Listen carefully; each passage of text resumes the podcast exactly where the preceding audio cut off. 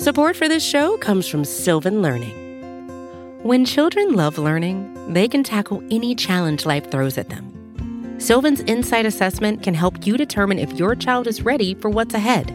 It can also identify gaps in learning and point out areas that could be of concern for your child so they can tackle what's to come. And right now, it's the best price of the year at $29. Go to sylvan29.com to learn more and get your child's assessment for only $29. That's S Y L V A N 29.com. Hey guys, I'm Teddy Schleifer, finance editor here at Recode, and you're listening to Recode Decode, a podcast about power, change, and the people you need to know around tech and media. We're part of the Vox Media Podcast Network. And today in the red chair is Tom Steyer, the environmental activist and former hedge fund manager who founded Farallon Capital in 1986. And today you may know him because he's running to be the Democratic nominee for president in 2020. Uh, when he run, jumped into the race this past July, he pledged to spend $100 million of his own money on the campaign. We'll get an update on that. And over the past five years, he's spent more than twice that to help elect other Democrats. Tom, welcome to Recode Decode. Teddy, what a treat to be in this uh, windowless room with you. In this beautiful windowless room, red chair. Do you, do you know a fun fact that is true of me, you, and Andrew Yang? We went to the same high school. We all went to the same high school. We all went to the elite prep school. I went. To, um, I don't know what it was like when you were there. Um, it's better now, but um, we all went to Phillips Exeter. And uh, the fun fact is that the next debate, it might appear that a quarter of the people on the stage could have gone to the same high school. Uh, I don't know what that says about American society, but it says something. But we're not here to talk about our alma mater. We're here to talk about uh, kind of tech, and specifically, I want to talk to you about um, about income inequality and about wealth in America. Obviously uh, until recently, I suppose, you were the wealthiest person uh, running for president. Um, I, I, one of the wealthiest people of all time to run for president as well. I want to talk about what's kind of in the news right now. You, over the last couple uh, of days, have been talking about the other candidate who is from a, a lot of wealth, who's running for president, Michael Bloomberg. You feel that Michael Bloomberg should do one thing or drop out of the race. What is that thing? Well, I've been saying for more than a couple days that he should embrace a wealth tax. I, you know, I proposed a wealth tax over a year ago, well over a year ago, long before I was running for president, because I felt that the income inequality in our society is unjust and undemocratic and unsustainable. But beyond that, the wealth inequality around the country is dramatically worse. And that a wealth tax was a way to both raise needed resources for government programs, but also a way of redressing what has been a 40 year exacerbation of inequality around the country in a way that is just not profoundly unfair. Why is it so important that Bloomberg specifically does this? I mean, I assume he's so rich. so he himself. I mean, if, if, if you want to represent the Democratic Party, which is representing working people across this nation, and you're as you know, if you're extremely rich like Michael Bloomberg or rich like me, then you should you, you have got to embrace the idea of dramatically different and greater equality in this in this society, or you really aren't appropriate to be representing working people across this country. Right. And is there, is there an element to you that I mean, I assume you think all the candidates should support a wealth tax to some extent. I know you were early on this. The issue gets tagged to like the Elizabeth Warren wealth tax. Is that frustrating? Just know that you were kind of early on this issue. To Listen, yeah. I'm sort of inured to the idea yeah. of having ideas and having eh, other people then jump onto the bandwagon. Have you watched the impeachment debate? Right, right. Um, so, I mean, on Bloomberg, is there is there an element of you that's that's just uh, frustrated that this is possible? You know, that someone with that much money. Obviously, I know you're wealthy. Bloomberg is you know, one of the 10 wealthiest people in the world, I believe. Is there an element of you that, like, you know, his, his campaign is organized around, or at least reportedly is organized around, massive television buys, not much early state activity, if anything. He's in not first, in the early state. Not nothing in early states at all. I don't know what his retail activity is going to look like. You've you obviously are wealthy, and you've obviously spent a ton, a ton of money on ads, which we can talk about. But you're at least going. You're going to early states. You're not. Listen, you're not, I spent the last seven years, Teddy, going around this country and talking to people.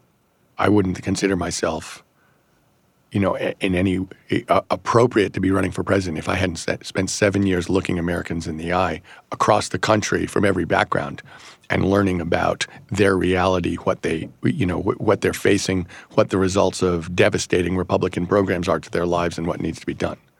What I was really saying, I think, I'm not frustrated at all about Michael Bloomberg.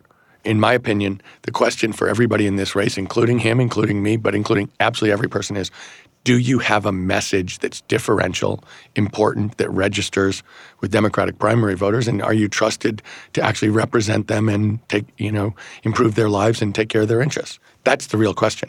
I just feel like if you're going to represent the Democratic Party, inequality is such a basic problem structurally in America that you should be embracing the idea of greater income and wealth equality. Right. What do you say to activists who say that, you know, who, who group you two together as the billionaires, both trying to spend a ton of money and buy this election, buy the primary, buy a spot on the debate stage? This is not just activists, I suppose. You know, everyone from Elizabeth Warren to to other candidates are saying this. Do you you see some distinction between yourself and Bloomberg on Look, this? We have really different. It's not just about a wealth tax. You know, he has very different opinions on virtually everything than I do, and that's fine. Look, my opinion on this has been people can go to Democratic primary voters and make their case. Look, I disagree with a lot of people. There's no one I agree with completely who's on that debate stage, and that doesn't mean they don't have, in my opinion, a, an absolute right. And it makes the debate better to have people with disparate views. I don't see Michael Bloomberg as someone who holds views that are similar to mine at all. Right. Is there an element though that I mean, look, I mean, Elizabeth Warren has said this publicly. You know, she's talked about yourself. just talked about Bloomberg as candidates that are buying spots on the debate stage. I know today we're recording this on the day when you said that you know you think the debate stage should be more open to other candidates who aren't currently scheduled to qualify. Do you feel like you would be on the debate stage if you did not have come from a lot of wealth? Well, come from a lot of wealth implies or, that I inherited a lot of you wealth. Have a lot of wealth. You have a lot I inherited wealth. zero wealth, to be yeah. exact. I actually built a business from scratch and inherited zero dollars, right. which is slightly different. Slightly different uh, than the president and others. Yes. Yes. Right. Look, I think the question here is message. I think the question, if you look across the board, the question is, are you saying something to people that responds to them?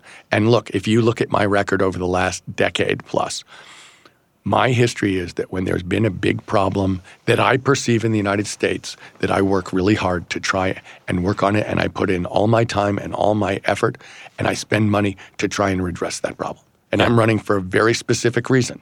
Look, I think we have a broken government.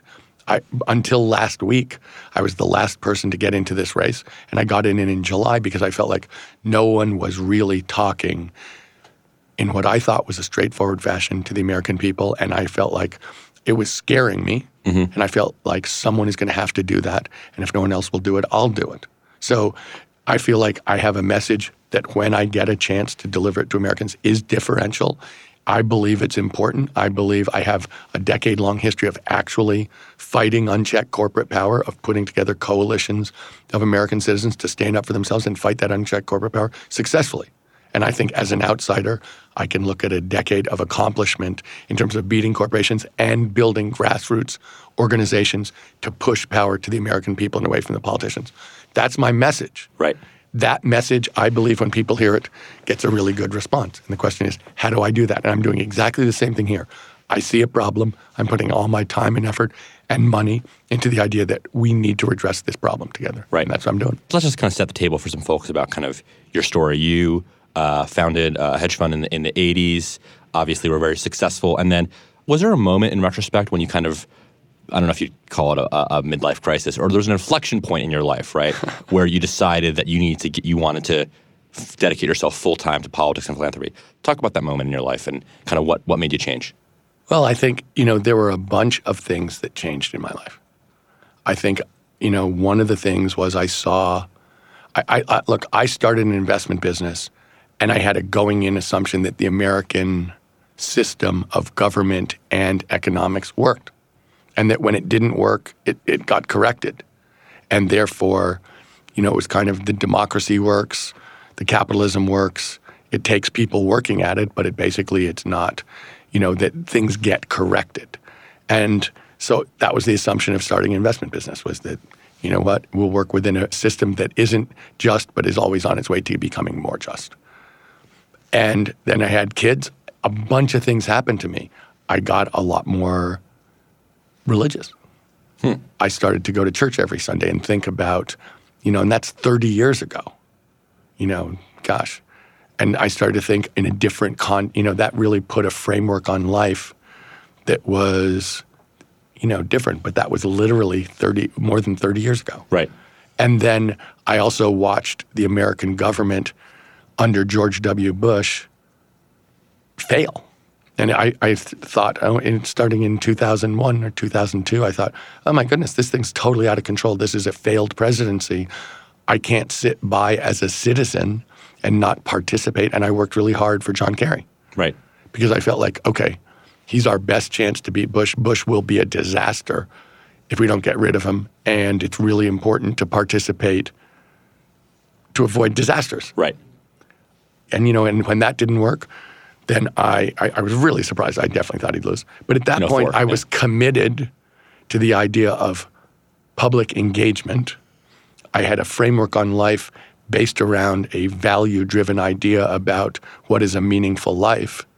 And, you know, then a whole bunch of things happened as a result of those two things. Was there a moment in like, I mean, this is after the Bush presidency in the early Obama years when you start becoming kind of, you know, eventually becoming the biggest Democratic donor in politics. But presumably, But obviously, you know, I th- I, even that, Teddy, I don't really see it that way. Mm. If you look at what I've actually done, what I've done is started grassroots organizations and run propositions. right. And so, look, Next Gen America, people view that as political giving, but actually, what it is is registering, engaging, and encouraging people to vote. So, to me, that counts as political, but to me, that is about setting up organizations to push power to the people, particularly people who are underrepresented in the system. If you look at who we've registered, and we've registered millions of people young people, people from low income neighborhoods, people of color. We've been trying to push participation and power to the parts of society that have been overlooked and basically underrepresented. So just just to spell this out folks. So so after uh, remind me, when did you retire from the hedge fund business, or when did you End of 12. End of twelve. Um, so at this point, you'd spent a number of years sort of being like a lot of people in politics, doing it part time, right? And then you decide uh, in after 2012, you're going to dedicate yourself basically full time to political activism. You found Next Gen America, which is. Do you want to give a quick? But you know, but I, I think that that skips tons of time. Look, after George W. Bush got reelected, Yeah. I started a community bank in Oakland, which now I think has 17 branches, which is over a billion dollars, dedicated to the ideas of economic justice, environmental sustainability, and supporting businesses owned by pe- women and people of color.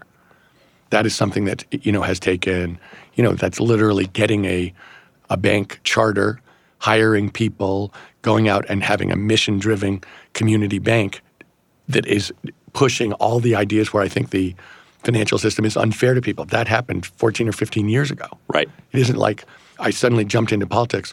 I was trying to do all the different things that I could think of Right. before 2012 to figure out how to have positive change. I co-chaired a proposition in 2010, no on 23, fighting oil companies where no one else thought you could beat oil companies, and we got 70% of the vote. Sure. You know, I ran a proposition in 2012 to close a corporate tax loophole and give the money to the public schools.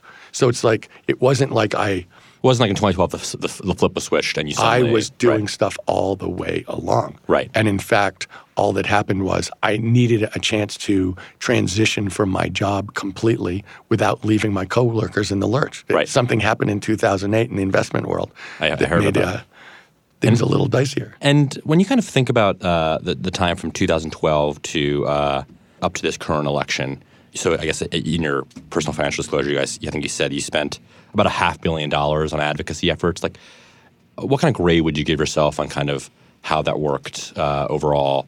Because I mean, there's a lot of obviously conversation about should there be this, this much money in politics, but do you feel like your your advocacy world, uh, the amount of money you spent on it, you feel like that worked? Well, I'll say this that everything I did to broaden democracy, I think, was I, I'm very proud of. Look, in 2018, Next Gen America did the largest youth voter mobilization in American history.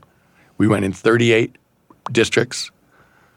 The turnout in those districts in the previous midterm election was under one in five young people. We more than doubled that. 33 of the districts flipped to Dem- Democratic. Mm-hmm. In my opinion, pushing broader democracy, enabling people who aren't part of the system to become part of the system. That's something that has been dramatically overlooked in American politics. It basically is taking power away from people. Mm-hmm. And so, if you ask me, my grade on that is the real question is where's everybody else? Why is it that there was this gaping hole that no one else thought to fill?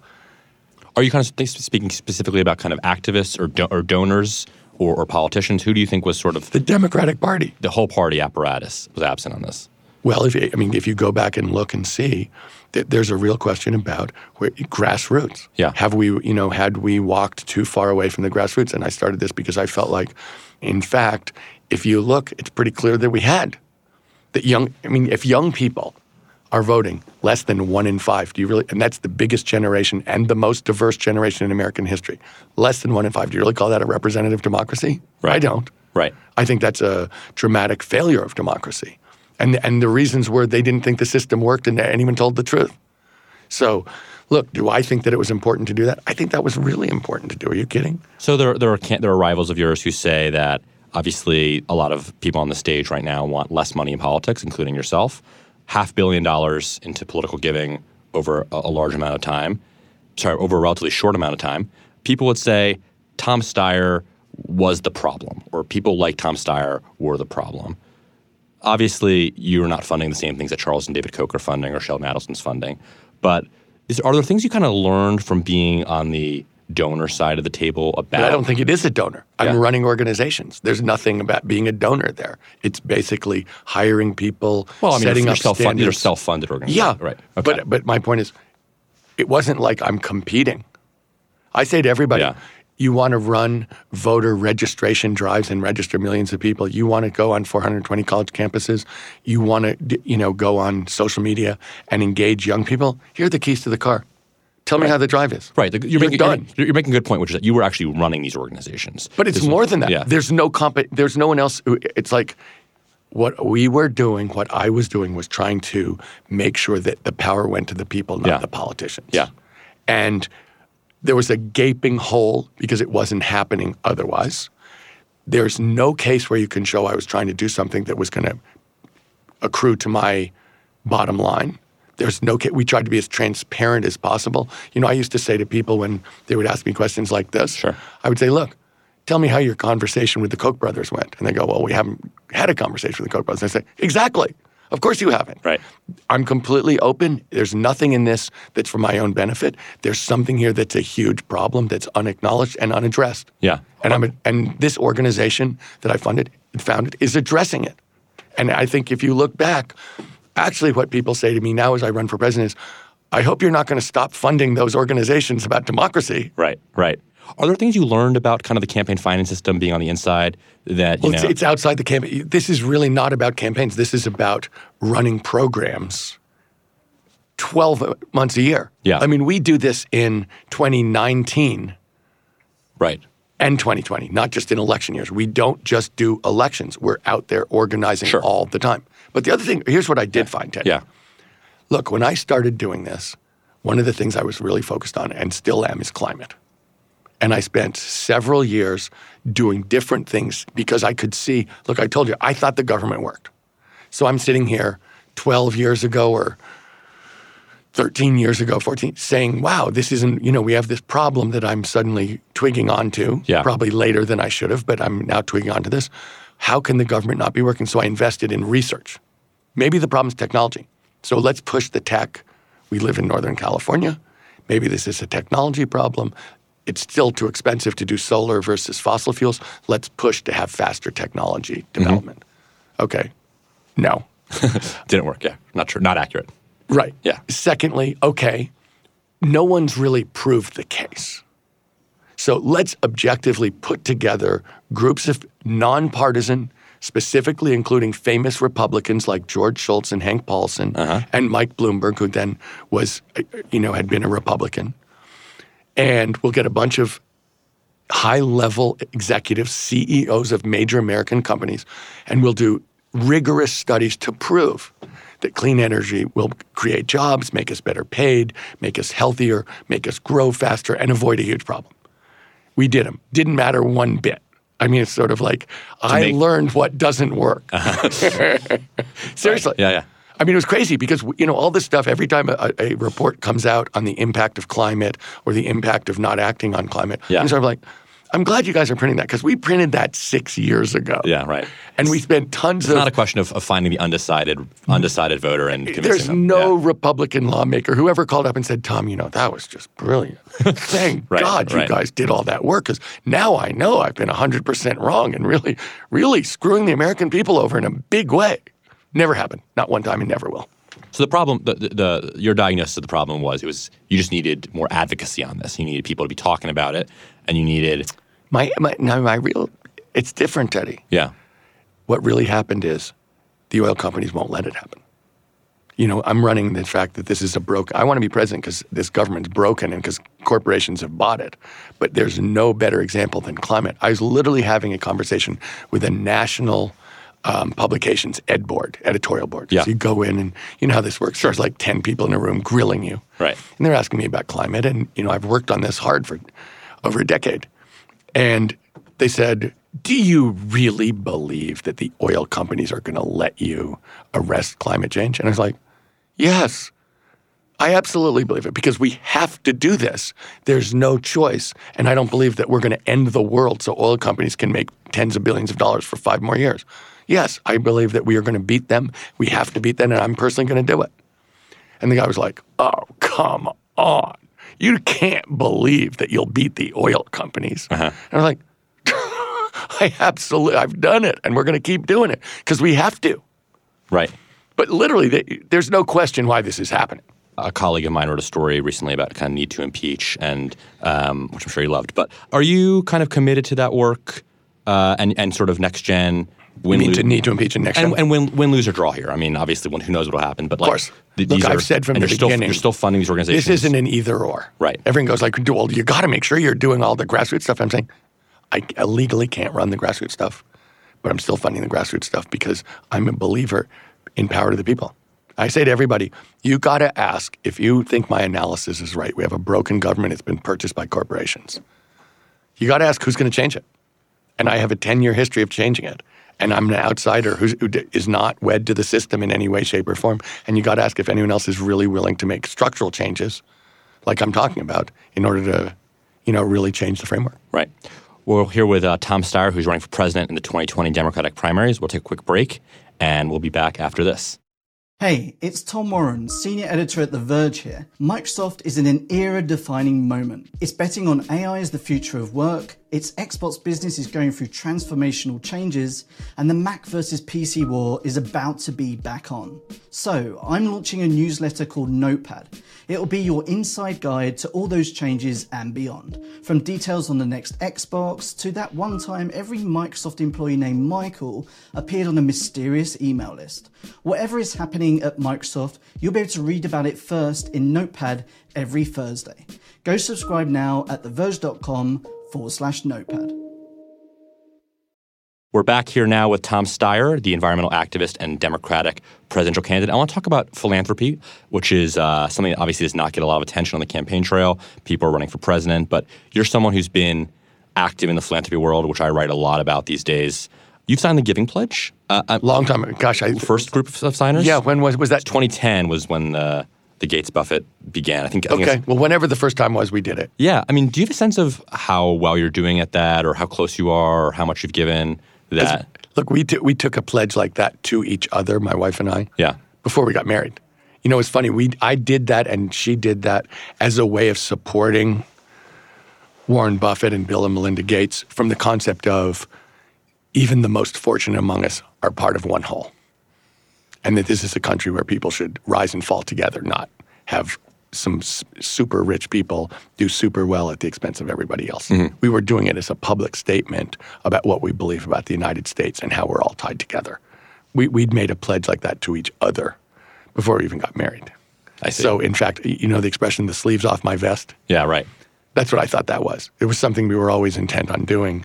We always intended, and we're in, So it was it was really saying publicly what we Right. said to each other in private. I mean, do you think in general that, that the wealthiest people in society are, are, are, or how important should philanthropy be to like addressing social problems? Like, I mean, a lot of the Gates and you know Buffett theory is, you know, if you're a Democrat, you're a Republican, you know, you should, if you give them enough money to charity, good things happen. And to be fair, there are a lot of Republicans who are very wealthy who do give a ton of money to charity, and many of these billionaires or wealthy people would probably say that they they know what's best. That the government uh, has, you know, look at the post office. The bureaucracy doesn't work. If I fund this philanthropy, or I fund this foundation, we get stuff done. I mean, that, that's that's maybe a gospel on the right, but like, to what extent do you think? Who are you thinking of? I me an example. of of a conservative, wealthy billionaire. I mean, I mean the Kochs, right? I mean the Kochs, obviously, They didn't take the giving pledge. they have not taken the Giving Pledge, but they Not give- even close. To what extent do you think that more philanthropy is the answer? I, look, I'm not someone who looks to philanthropy for the answer. To be fair, I'm I'm running for president because I believe in government. I believe in the will of the people, and I believe in power to the people. I don't believe in power to the plutocrats. Sorry. So you know, if you look at what I've been spending my time on, I've been spending my time really on trying to get power to ordinary citizens because I believe the wisdom in America resides with the people. Honestly. Right. so if you ask me, I say this about politicians all the time. I say, who do you trust, the people or the politicians? I mean, I'm pushing for a term limit in Congress of, and Senate of 12 years, and I'm pushing for direct democracy to have a national referendum like we, the way we have propositions in California, because I believe in the people's decision making power. So, no, I'm not someone who wants to concentrate it in some group of people who are supposedly smarter than everybody else. Right. But basically, their theory of the case, I mean, tell me if you disagree, their theory of the case implies that, Government's inefficient and we're going to do a better job and yada, yada, right? right, right, and that, and that we've made money, therefore we are smart, therefore trust us, right? Have you heard me say any of those words? No, no, no, no. But like, I mean, that is what a lot of people on the right sort of see philanthropy as part I of keep asking you who who you have in mind. You came up with the Kochs, who, whom I consider to be some of the least philanthropic people ever. Right. So in terms of their relationship with society, uh, no, I you you I'm you gonna have to do a job of convincing me on that because I'm on the other side of that argument. I want you to give me an example. You know, I mentioned the Kochs because they've given a ton of money to think tanks, right? And they would say that that's Self-serving think tanks Uh-huh. that come up with reasons to explain why you know working on your own bottom line expense of everybody else and is fine. Yeah. Right. Okay. Or uh, let's take uh, someone like Larry Ellison, who is given a ton of money, who signed the Giving Pledge, gives money to charity, is not someone who is necessarily pushing for higher wealth taxes. I think the argument is there's a lot of billionaires out there who are not supporting wealth taxes. Oh, I, I would say that mo- is most most most people most people agree there. Trust me, Right. That right, one I've heard right. a lot of. They don't like it one bit. Sure. So I, tell me if, if you disagree, but you sort of see philanthropy as insufficient. Like you Oh, si- no question about it. Are you kidding me? Of you, course it you is. signed the Giving Pledge because you personally think it's maybe you know an, add, just- an additive, right? And like more money to charity. is good. Definitely. Yeah. Absolutely. And I think that, in fact, the fact that Americans are charitable, rich Americans are charitable at the level they are, is completely different from other country in the world. Yeah. You know, I don't think Americans, by and large, believe in generational wealth. I know I don't. And so we're much more, if you look statistically, rich Americans are charitable in a way that other countries, rich people aren't. And I think that does say something, which I was originally saying, which is I think in America, we're a democracy Right. We should all know we are going to rise and fall together. The idea that you can succeed when the bulk of Americans are failing is baloney. That is not success. And by the way, it won't it isn't sustainable either. So we should anyone who thinks that should get over it. Yeah. What do you think about the argument kind of uh, behind uh, against a wealth tax that it could hurt charitable giving? That basically that part of the advantage right now is that you know with What happened to those really, really charitable right wingers you were talking to me about, Teddy? Did they suddenly, suddenly discover self interest? so th- I think I think that's a reasonable argument if, if if you're sort of okay with the fact that maybe charitable giving will be affected, but there'll be more government spending, right? Be- It's yeah. not a close call. Yeah. Honest to goodness. I, that, that is not a good argument in Yeah, my mind. sure. I, I don't buy that for a second. I believe, look, I keep saying uh, the people who I trust are the people of the United States. And to the extent that we have fairly elected representative, I um, respect them. Right. But I am not looking for anybody else's to be solving our problems. Right. I want to chat about tech wealth uh, specifically. Uh, I'm just curious. So you're obviously in San Francisco. We were talking earlier. Do you feel like you know a lot of the players in kind of the tech world personally, or uh, obviously you were not. You were in finance originally, um, not in. You were not running, you know, a public tech company. Though I, I'm humored by the fact that John Delaney was a uh, ran a startup that you backed at one point, right? Uh, Twice. Twice. Um, how would you describe your relationships with sort of the, the major tech leaders? In, in are these people you know personally or not really? Some of them I do know f- pretty well. Yeah. As- but I know them as friends and colleagues and things outside business. right. So these aren't these aren't people who are you know the, even though you're in San Francisco and even though you know a lot of powerful folks, you're not buddies with Mark Zuckerberg or the uh, Some of them are my friends. Yeah. Actually, some of them are my friends. Yeah. At a high level, give folks a sense about whether or not you think these companies have too much power. Um, obviously, there's some candidates in. in I'm going to go with yes. There's some candidates though in this field who are going to talk about this a lot, right? We have Elizabeth Warren, Bernie Sanders, who are calling to break up the companies. My understanding is you are not explicitly calling. Actually, what I've said is Yeah. I don't believe we've enforced the antitrust laws, specifically with regard to tech, but Yeah. also across the board. I mean, if you look at concentration of American corporations, we have not a controlled concentration in this country for the last 40 years, really. We've allowed much more concentration, including in tech. And in tech, you can really see it. And plus, there are companies that touch a lot of consumers. But I think it's true across the board. why not kind of say specifically the way that Warren has, like, I want to break up Facebook or something like that? Well, I think in each one of these cases, Yeah. it's the antitrust rules actually are specific and different. So I think that the way that I think Am- Amazon is unfair is different from the way that Facebook is unfair. Right. And so to say we should break up all the tech companies is a, you know, broad brush to something that's actually specific in the way that, that in my mind they're overconcentrated and abusing their power. Right. So if you look at Facebook, I mean, the, the argument to my mind is hinges on the question of whether it's a natural monopoly. And, and there's a real question there. And there, you know, when you think about Facebook, there's questions about privacy. There's questions about, you know, there's a number of different questions raised by Facebook. But you started by saying, do I think they have too much control? And I said, yes. Yeah. And then the question is, given that that is shown in multiple ways, then when you think about solutions to the multiple ways, they're different. Right. But like the idea of calling out specific companies, I mean, to be clear, I mean, two of your rivals are doing this explicitly, right? I mean, this is not an out there idea. Uh, Not at all. Look, Yeah. I, I think it's completely fair. Right. I mean, I think, you know, it- and I'm saying specifically, do I think that Amazon and Facebook are over concentrated in terms of power and are breaking antitrust laws that are not being enforced against them? Yes. Right. And, but it's like saying break them up is a simplistic way of saying actually when you look at Amazon they have a horizontal problem actually when you look at Facebook they probably have a I mean they have a vertical problem and when Yeah. you look at Facebook they have a horizontal problem right. yeah so it's a different answer but they're both in my mind over concentrated and taking advantage of American consumers for sure I'm just curious, where does where does this rank on kind of the the Tom Steyer agenda, this sort of issue? Obviously, you've said climate change is the number one issue facing the United States. I mean, number one priority look I, I, I spent a lot. I spent a lot of time. Uh, I went with Warren for a few days uh, a couple weeks ago at this point, and you know she talks a lot about this issue. But like, what would you say to folks who say that? You know what? What? what who cares what happens with Facebook? It's not affecting my life. Climate change, you know, it does affect a lot of people's lives directly. Where does this issue? Where do, where do tech issues rank in kind of your Look, issue set? to me, do I know that this is an important issue? Yes.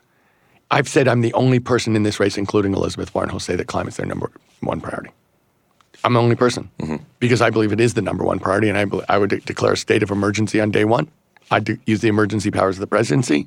I'd make it the number one priority of foreign policy. So I think I'm taking Because really, it matter. I mean, priorities, as you know, are- It's the whole thing. It's the whole thing, right? like s- saying here are my 10 biggest priorities. It's like, Right. really? Because that means No one- no one really gets you never get, that You never get to number stage. three.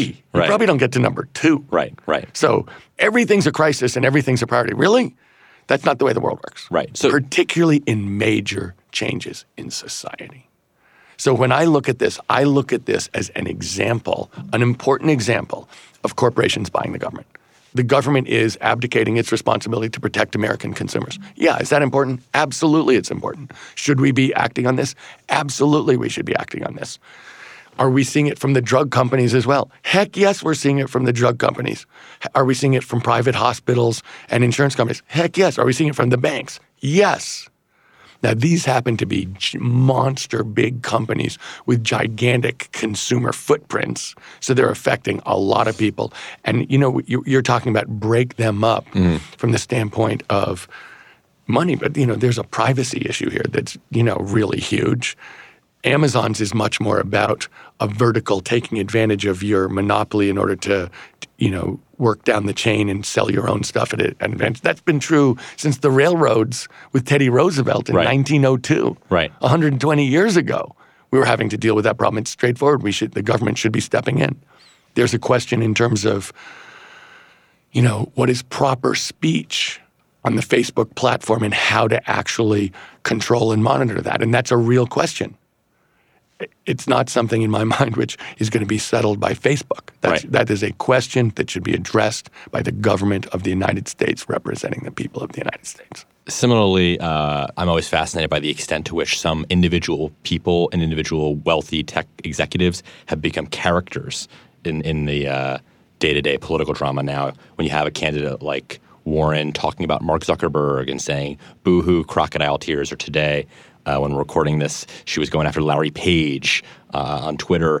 Do you think that's appropriate for a presidential candidate to be kind of calling out private citizens and their personal wealth? And Warren obviously is attacking individual billionaires and saying things about kind of their their practices. Is that is that appropriate? Look, I think if someone's running a huge corporation in ways that you find contrary to the interests of the American people, then I do think it's appropriate. And I would use to step away from the example you're using, Yeah. but to use a different one. Do I think what the Kochs have done is wrong? Yes.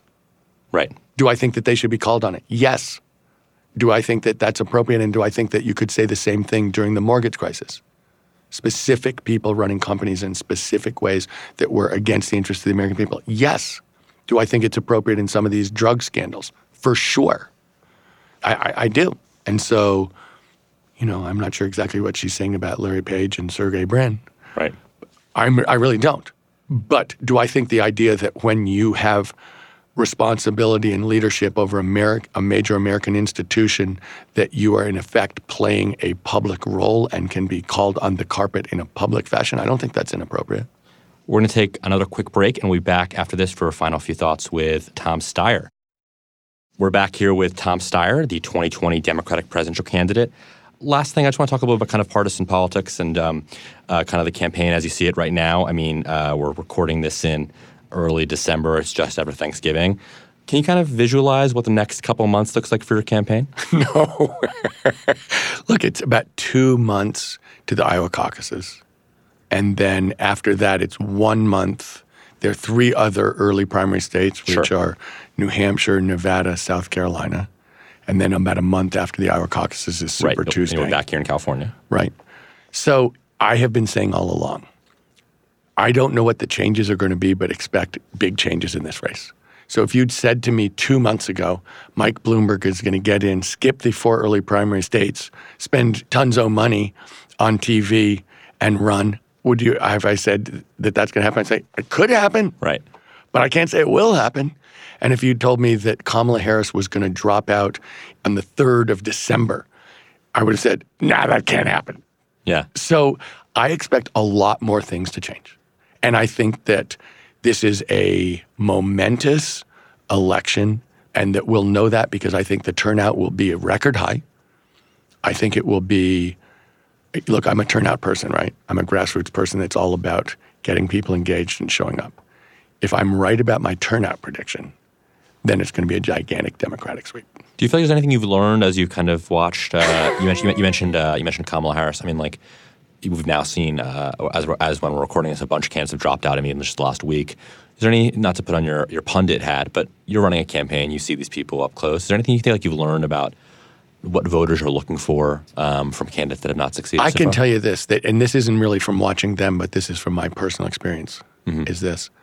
We over intellectualize what's going on in the United States of America. Huh, what do you mean by that? If you, I- you know, we ran over 50 impeachment town halls. I led over 50 impeachment town halls, and including in some of the reddest states in the United States. Uh-huh. And what you see when you go to red states, I mean, we're broadcasting from California, which is a deep blue state. Right. When you see red states, they have a very straightforward program. This is a Republican governor, Republican state Senate, Republican state legislature. They cut taxes on the richest people and the biggest corporations. First move. Secondly, they cut education spending, both K through 12 and higher ed. Always. They cut health care. Always. They allow as much pollution as possible on the concept that it's important that corporations make money, and that's more important than whether citizens are healthy and live, literally. They work as hard as possible to take away the rights of working people, to organize, to negotiate for themselves, to do so many basic things, even to tell the truth about what's going on in their workplace outside of work. You can be fired for that So how, does this over intellectualizing of because it's simple. It's just cruelty. Every single one of those things is a cruel act. You're talking about cutting education. Okay. You're telling young people in the United States of America, you're not going to get to live the life that you deserve, that you're capable of, and that we could support. No. Our tax money is more important than that. Cutting taxes for rich people. You're telling people, we're not, no, no health care. You're going to have to be sick or die because our tax money is more important. That's the same thing with clean air and clean water, often racially based. You're telling people, no, we're not going to pay you a living wage. Nope, it's not going to happen. You're just going to have to suffer. And when you see it, and you go around the country and you see what that means, and that is exactly the economic program of the Trump administration. Mm-hmm. Precisely their economic program. I mean, they have social programs that are also, I completely disagree with, but this is about economics. It's cruel. And when you see people suffering needlessly, but with but cruelly, it's simple. This is a fight. We talk about all these programs. We talk about some insider political jargon like block grants and mm-hmm. you know deficit spending and all these things that people who don't spend a lot of time thinking about politics. that's what you mean by over intellectualization there. It's simple. Yeah. They're being cruel. That's all it is. It's not more complicated than that. There are people who are suffering needlessly so other people can get away with what they want. And it's wrong. It, it's absolutely wrong. And so when you, you ask me, what do I think matters? Yeah. I think Americans, it's time for us to really turn the page on this. This is 40 years of a false framework for how America works, set up originally by Ronald Reagan with, you know, great storyteller, great smile, talented person, dead wrong and in a cruel way. And it's we really have got to get away from virtually everything that he told us because it was all untrue. All right. Thank you, Tom, for coming on. You can follow me on Twitter at Teddy Schleifer and Recode Decode's regular host, Kara Swisher, at Kara Swisher. Our executive producer, Erica Anderson, is at Erica America. And our producer, Eric Johnson, is at Hey Hey ESJ. Tom, what is your Twitter handle? At Tom Steyer. At Tom? Yeah. At Tom Steyer. If you like this episode, we'd really appreciate if you share it with a friend and make sure you listen to our newest podcast, Reset. Just search for it in your podcasting app of choice or tap the link in the show notes. Thank you to our editor, Joel Robbie, and thanks for listening to this episode of Recode Decode. Kara Swisher will be back here on Wednesday. Tune in then.